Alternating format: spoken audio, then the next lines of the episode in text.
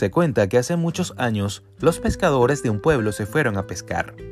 Esa tarde se levantó una gran tempestad y para cuando llegó la noche ni uno de los barcos había podido llegar al puerto. Toda la noche las familias de los pescadores la pasaron en la playa pidiendo a Dios por la vida de los marineros. Para mayor tragedia, la casa de una de las atribuladas esposas se incendió y quedó totalmente destruida sin que se pudiera hacer nada para salvarla.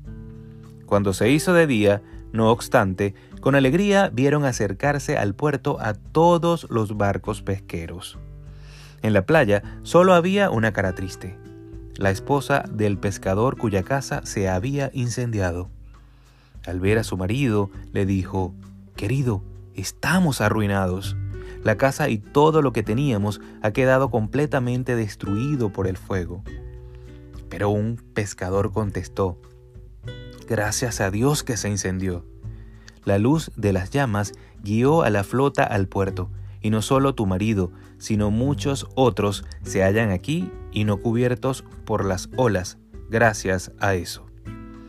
Y sabemos que los que aman a Dios todas las cosas le ayudan a bien.